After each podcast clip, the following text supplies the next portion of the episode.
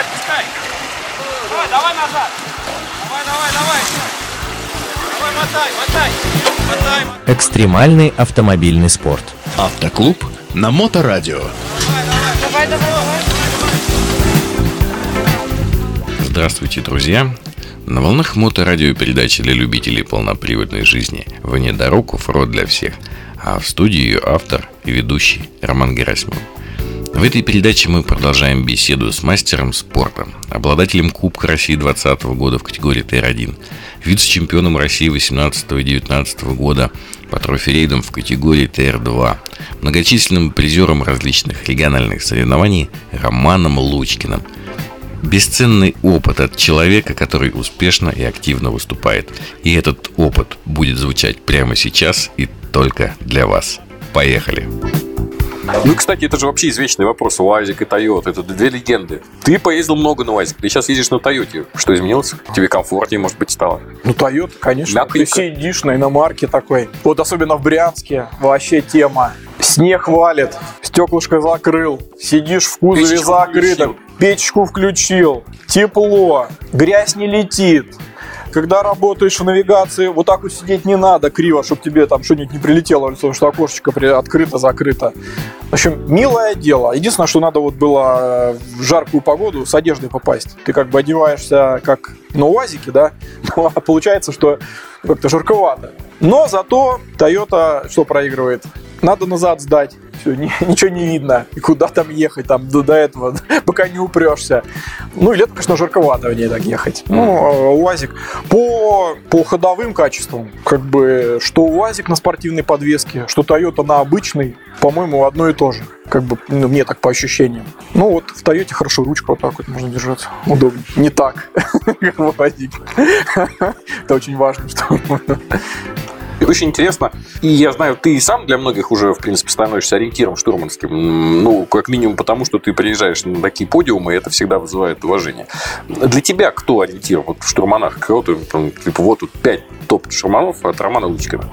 Ну, скажем так, я бы не как бы не топ, да, такой бы сделал. Но этот, я бы сказал, э, что есть такие люди, да, которым я прислушиваюсь. Советы чьи, я, мы с ними общаемся. Ну, например, вот сейчас мы в последнее время очень хорошо общаемся чемпион России Емелин Павел из Самары. Паша, или ты из Тольятти? Откуда ты там? Я забыл. Ну ладно. не- Емельна мы знаем ну, прекрасно. все Пашу знают, да. То есть мы с ним на связи, практически там очень часто созваниваемся, э, какие-то он мне там моменты э, рассказывает, открывает. Может быть, что-то я ему преподношу, какую-то информацию. Например, вот благодаря ему, да, я в этом году полностью сменил концепцию свою э, штурманскую, да, перешел на новые программы, Об этом отдельно еще, да. Э, ну, не сказать, что прямо он мне сказал, вот едь там, да. Мы с ним подумали, что пока была пандемия, может быть, э, стоило бы посмотреть, какие еще есть программы. И вот я попал на программу, которой сейчас пользуюсь. Потом очень мне нравится следить за творчеством Алексея Каратаева. Прям молодец. Э, Столько лет на подиуме, на первых местах. Очень меня удивляет Серега Солнцев Ух. в ТР-1. Ну, вообще, человек-машина просто, я не знаю, как он так... Вот. Так, кто у нас там еще такой? Вова Носов. Мгм. Вова Носов вообще человек, очень мне помог где-то два года назад, когда мы стали э, стоять лагерями вместе с коломенскими экипажами. Мы там, да? То есть э, у них такая атмосфера мне нравится, да, то есть после финиша штурмана садятся все с планшетами, да, и начинают там что-то обсуждать. И человек очень с нестандартным мышлением, такой нетривиальный, да, то есть выезжает вообще откуда его не ждешь с Зульфатом, да, как они там оказались, почему они там оказались, почему, какие там они дороги нашли. Мы как-то с ним посидели, так он мне ну, объяснил, почему он ездит так. И мне это очень сильно помогло именно на чемпионате России. То есть я как-то так не думал э, так широко. Ну, например, дали нам трек. Все, и мы едем по треку в чемпионате России. Оказывается, не обязательно по треку ехать. Я знаю, что там вот э, ре- ребята там какие-то там были разговоры, что типа как-то мы ездим не так, как другие, да, что-то где-то все ездят по этой дороге, а мы по какой-то по другой. Просто, ну, небольшой совет. Можно, если внимательно посмотреть, можно найти иногда более короткий путь. Нежели тот, который написал нам э, Алексей Маратович. Да, правильно я говорю?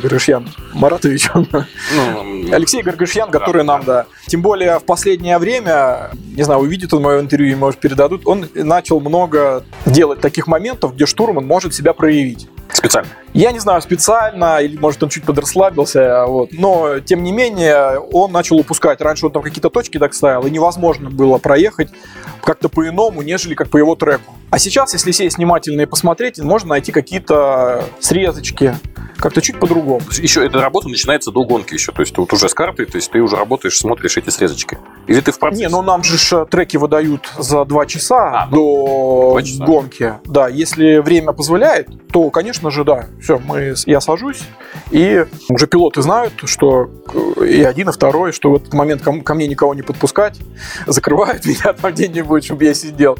Ну, и чтобы никто не мешал, да, можно найти такие моменты. Поэтому э, вот Вове Носов за это большое спасибо, молодец.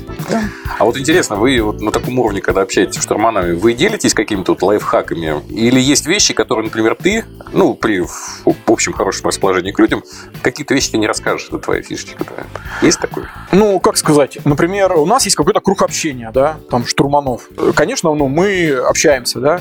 Мы вот со многими из этих людей, которыми я назвал, да, мы ездим на тренировки на совместные, вот тот же Жарковский, да, мы каждый год практически туда выезжаем тренироваться. Ну, сразу скажу, что кто слушает, это мы начали после соревнований туда ездить, я открыли для себя этот район, а то, может, там думают, Да, что мы там вы до этого. а то, может, все думают, что мы там уже 10 лет, все знаем, все, все тропинки. И э, мы прям едем в таком в полусоревновательном режиме, ну, там, от точки А до точки Б, кто вперед доедет, да, быстрее. Ну, и много экспериментируем. Например, ну, не обязательно там все время жаться к лесу. А что будет, если, наоборот, заехать глубже в болото? Может быть, там лучше. Пусть там трава зеленее, да, это как бы такой признак того, что там может быть э, похуже, будет помягче. Вот. И потом как бы садимся, анализируем. Слушай, как ты там ехал, как ты ехал, что, что и как. Ну, если, конечно, какие-то люди посторонние, там что-то подходят и там что-то спрашивают, ну, может быть, и, я не знаю, есть ли смысл что-то объяснять, если там человек, может, еще до этого, может, ему надо до чего-то другого дойти, чтобы на это переключаться. Ну, если зададут какой-то конкретный вопрос, там, почему ехать лучше было не справа, а слева, ну, я отвечу, не секрет. А на сегодня у меня все. Вы слушали передачу «Оффроуд для всех» на волнах Моторадио онлайн. И с вами был ее автор и ведущий Роман Герасимов. До новых встреч в эфире. Э, вы это, подпускайте, отпускайте ее по чуть-чуть. Уже такой По грязный, чуть-чуть. смотри, весь А, мокрый. По чуть-чуть, по чуть-чуть. Практики без здоровья. Автоклуб на Моторадио.